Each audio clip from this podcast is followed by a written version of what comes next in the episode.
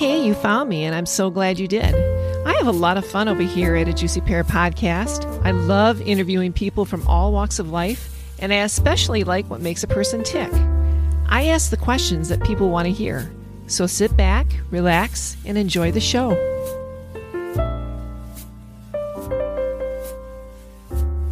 This is Wendy with the Juicy Pear Podcast, and I'm super excited about our guest today. Her name is Heidi Gruss, and she is a licensed psychotherapist, and I'm so excited that she's joining our show today. Hey, Heidi. Hi, Wendy. How are you?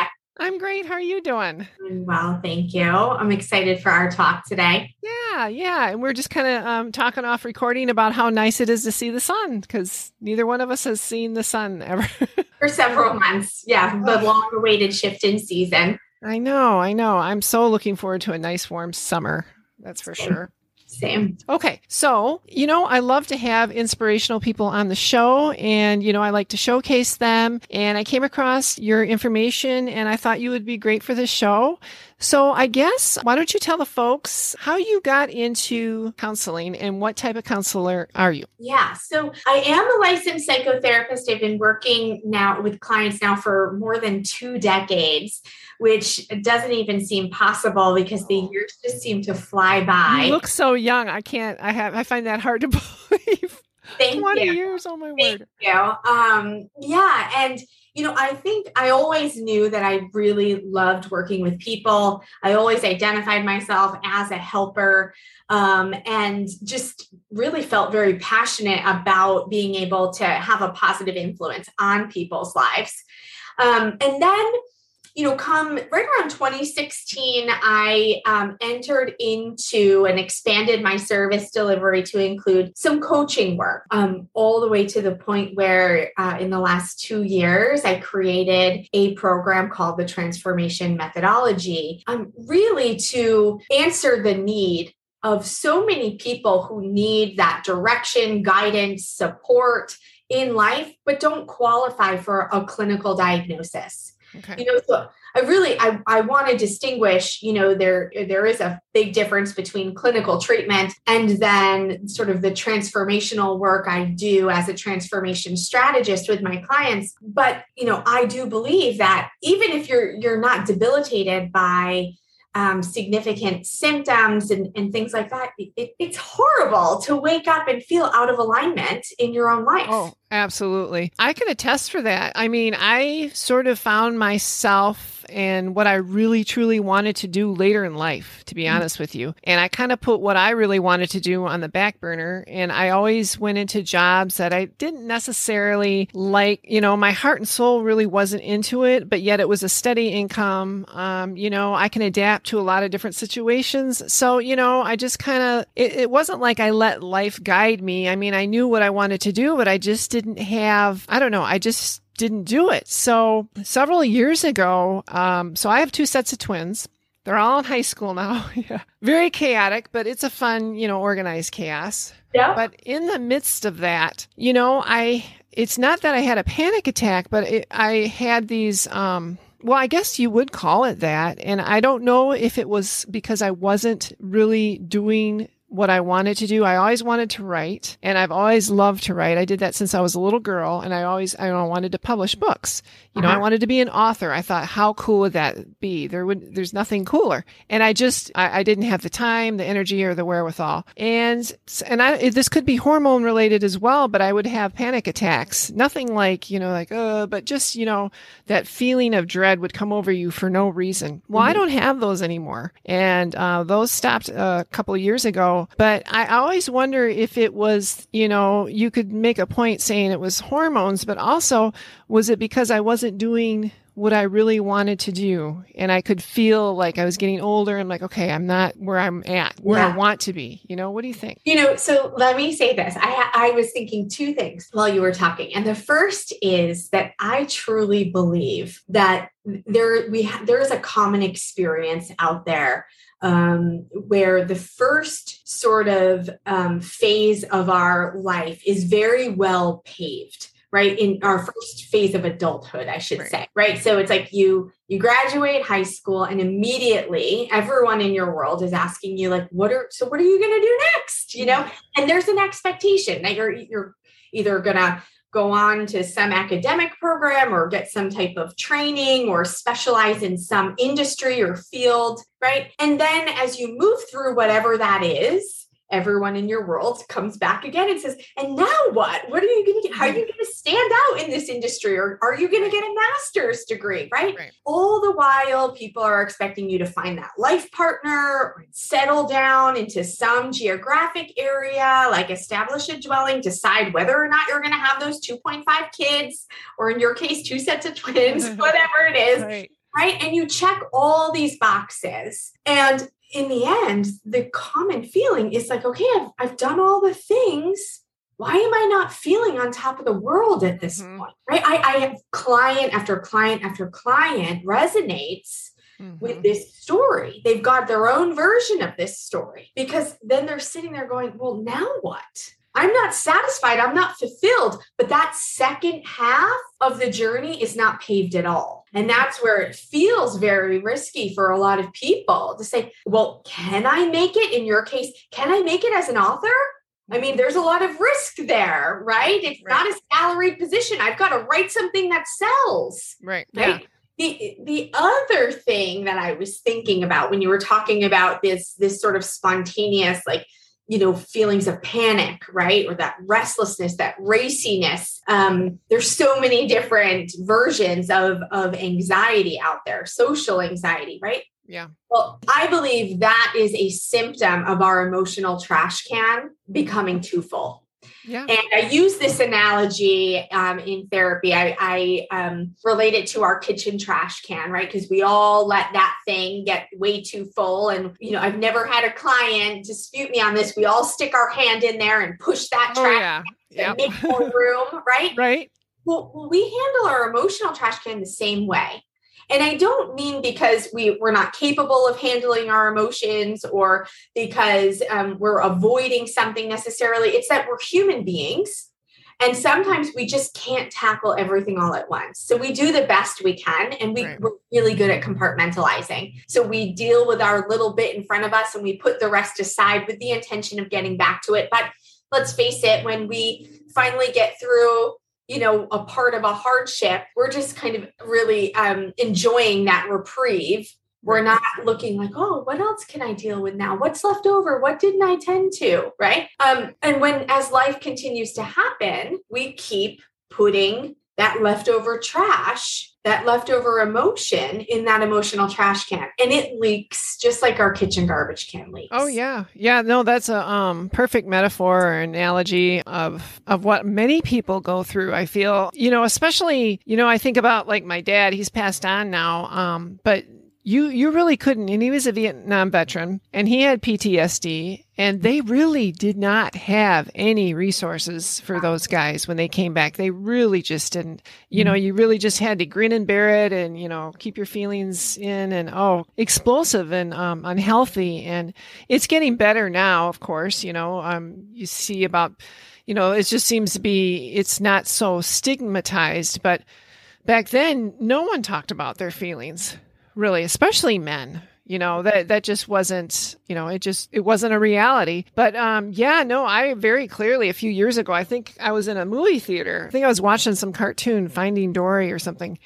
And I had like anxiety, like three or four anxiety attacks just watching that movie. And I don't know what it was. And I remember thinking it was that feeling of dread and that would come and go. And I thought, man, you know, what is wrong with me if I'm ha- I'm watching a cartoon and I'm getting that. I don't mm-hmm. know if it was first time in a while where I could just sit and relax and then it was just all hitting me. I don't know what it was, but it, I didn't like it. I, I know that. I didn't like it. Probably hormone related, but like I said, I don't have those anymore. And I feel like maybe I had put myself on the back burner for so long. It was just kind of like telling me, like, hey, you know, stop, relax. The body ups the ante. You know, yeah. it sends us cues but if we don't listen, Absolutely then it's got to give a more exaggerated cue that, hey, something's not right here.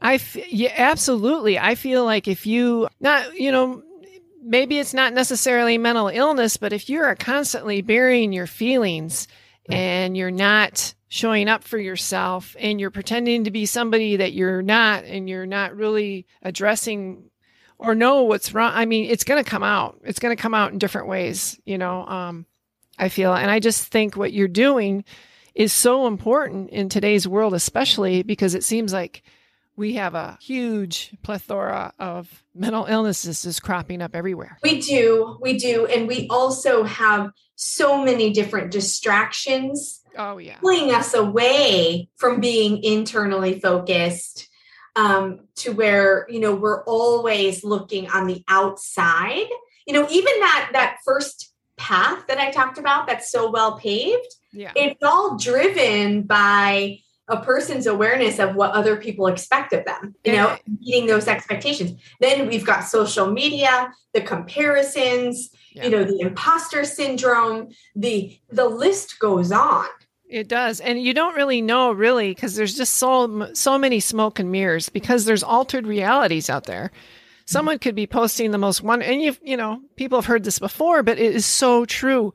You could be looking at this person's social media thinking, "God, they got it together. How wonderful they look, how wonderful and packed, jam-packed fun their life is." But they really could be completely opposite in um, their feelings and how they feel about themselves and it's just a shame you know? I think too it's just it's good to be able to reach out to people.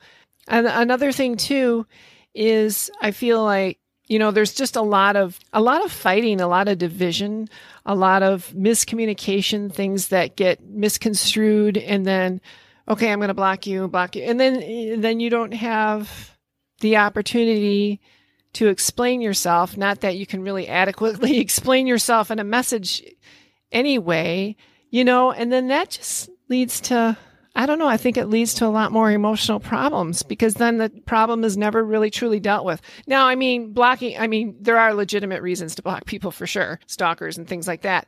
Yeah. But for for little minor things, I don't know. I think that would be I think yeah, it causes more problems than it needs to. Boundaries are important, but I think really what you're talking about here, and this is something that I talk a lot about, even different speaking engagements I've done, is around you know the value and method of communication that we choose mm-hmm. um, because we have so many different ways to communicate in this day and age right. but you know people avoid the direct verbal communication mm-hmm. now more than ever. There's so much, you know, that that's tried that people try to achieve using text message, and it yeah. just ends no. up creating t- more miscommunication than it does creating understanding. Um, we've we've lost skills with regard. Absolutely. Oh my gosh. Yeah. No. Absolutely. I have a bunch of single friends that you know they've gone on a few dates they think it's gone, you know, just swimmingly. They just think it's wonderful. And um, all, just out of nowhere, ghosted, blocked. It's like, I mean, that is not good for anybody's emotional well being or psyche because you're probably thinking in the back of your head, well, God, what, what did I do that caused that? It just seems like there's so many little minor things and people just cast it aside like it's confetti, like, oh, no big deal. There's plenty of fish in the sea and i don't know. I just but, but you know what? Here, here's the learning though. Here's here's the learning that can happen from a situation like that is when we are internally focused and we're really cued in with what it is we need to be in a healthy unconditionally loving respectful relationship with someone else we also have to have that with ourselves. And so what that teaches us is that person, that potential partner doesn't qualify to be in relationship with me because they're not capable in that moment of having that conversation with exactly. me. And so now I have to stand in my authority of mm-hmm. myself, of my being, and know that it, the relationship yeah. had no chance of working. Right. Because I hold that standard of being able to communicate even in a time of disagreement even in a time where we, we choose to go our separate ways, we can also say the hard things and it be okay. Right. Oh yeah. And I, I so agree with um I think with all the access that we have to, I mean, like any at any given time, you know, my teenagers can pick up the phone and just learn about. They could Google whatever they wanted. They have all this information in their hands, but yet there is some sort of like what you said. There is a form of communication that seems to be lost a little bit. Um, I think we've kind of I, I, think it needs to be redone a little bit. I mean yeah the face-to-face communication you know no one wants to do it. I don't know. Not no one but you know it just seems like they're treading away from that. Well it, it's much more intimate to look someone in the eye and have to say the words right to their face oh yeah i mean it's it's very very different. But when we are connected with self mm-hmm.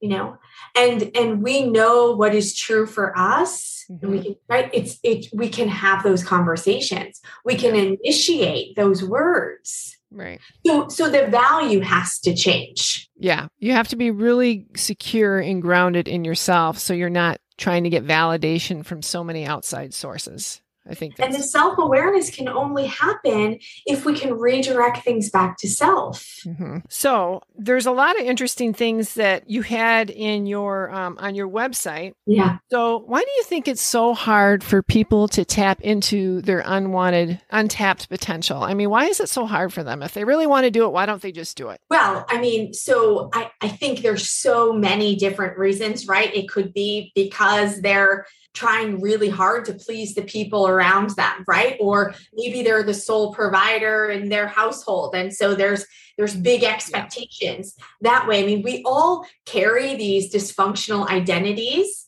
right? Until someone else points it out to us. We don't know that we're the the caretaker the pleaser the fixer the peacekeeper right? And so first it's about giving permission to my client to for them to even acknowledge what it is they want to do. Mm-hmm. Sometimes you were talking about yourself that you had neglected yourself after so many years. Well, mm-hmm. part of that neglect is even pretending that writing wasn't important to you, right? Yeah. Because you're, you know, you're supposed to prioritize your children or because you're supposed to, you know, fulfill a certain expectation. It seemed in like an impossible dream. Like there's no way I could do it.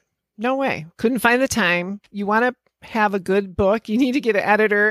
There's just so many. I didn't know anybody in the publishing industry. It was just, I can't do this. It's too hard. Except that when we really own that it is that important and we mm-hmm. honor that need, we all of a sudden become much more solution oriented. Mm-hmm. Right. So it's moving from finding a problem with every solution you know, the reason why it can't possibly happen to all of a sudden figuring out, well, you know what? Maybe I could do at least this.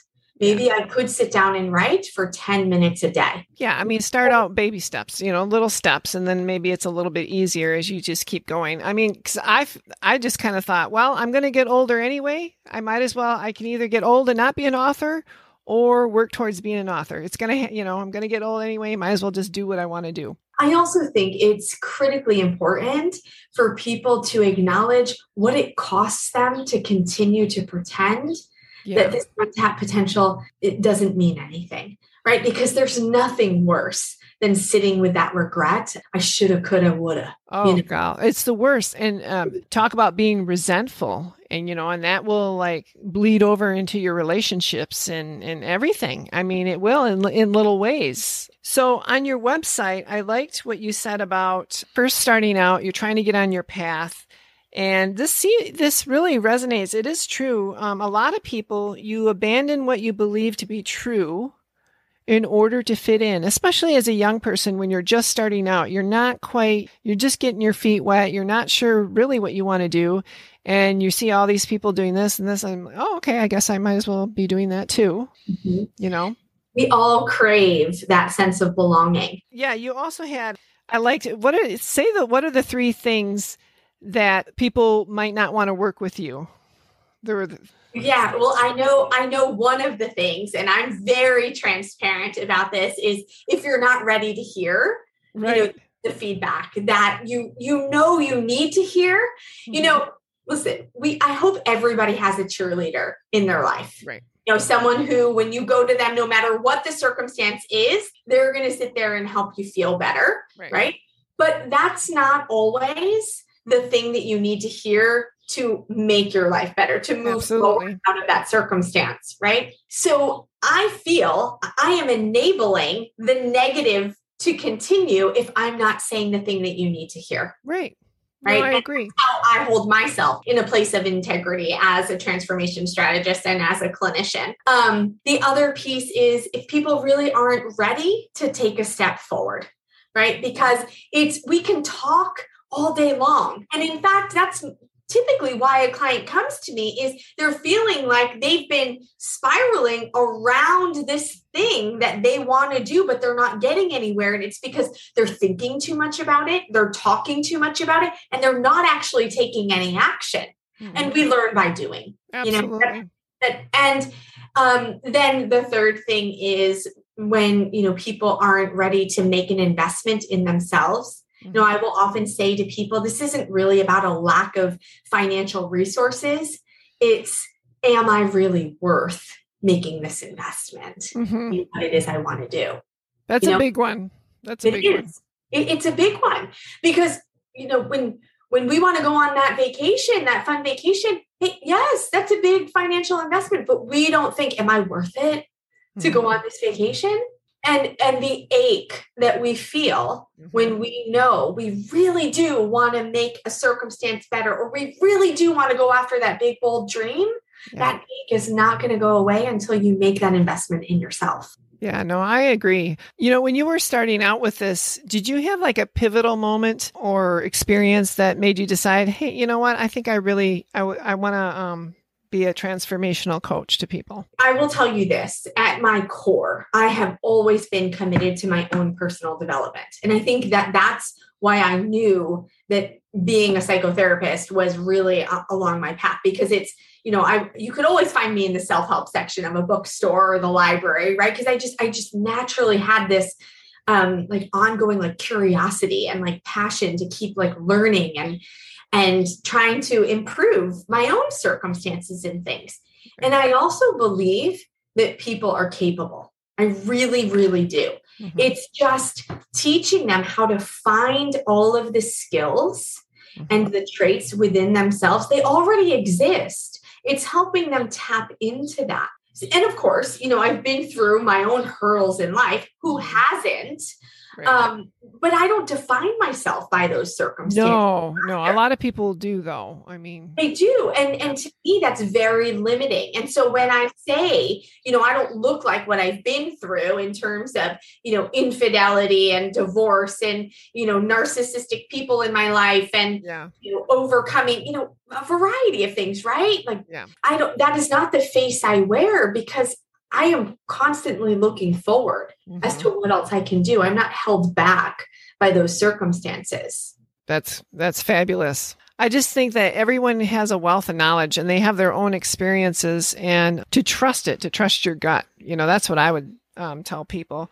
But do you have like a important piece of advice you could offer someone who is just struggling? Yeah. So, you know, actually, with having this talk in mind, um, I created a gift um, for your audience. And so I will um, direct your listeners over to my website at heidigruss.com forward slash gifts. And I will make sure you have that link as well. Um, so you can post that in the show notes. Um, and just so people know, Gruss, G R U S S, um, it rhymes with Seuss, but it's spelled completely differently.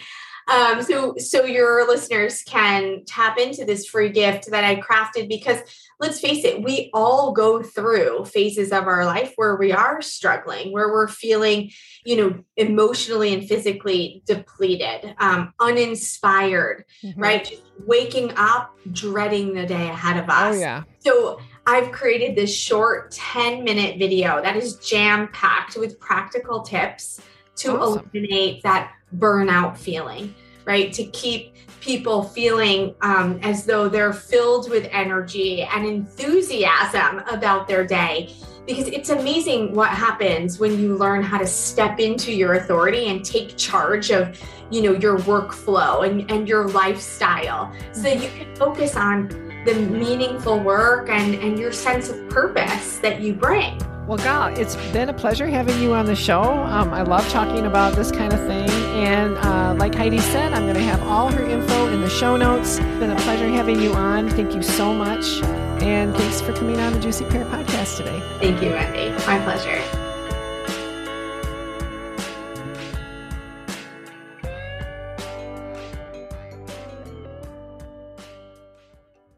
Hey, thank you for listening, and I'm so glad you're here. I had so much fun and hope you enjoyed this episode. To hear more episodes, please subscribe to my website, a. See you there.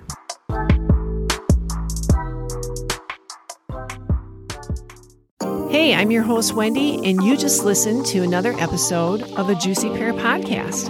Thanks for listening to the show. I really appreciate it. And I would love it if you could subscribe, rate, and leave a review. Each week, I have new content and I love talking with creatives. Tell your friends and family. And if you're feeling led, hey, you can buy me a coffee on a juicypearpodcast.com.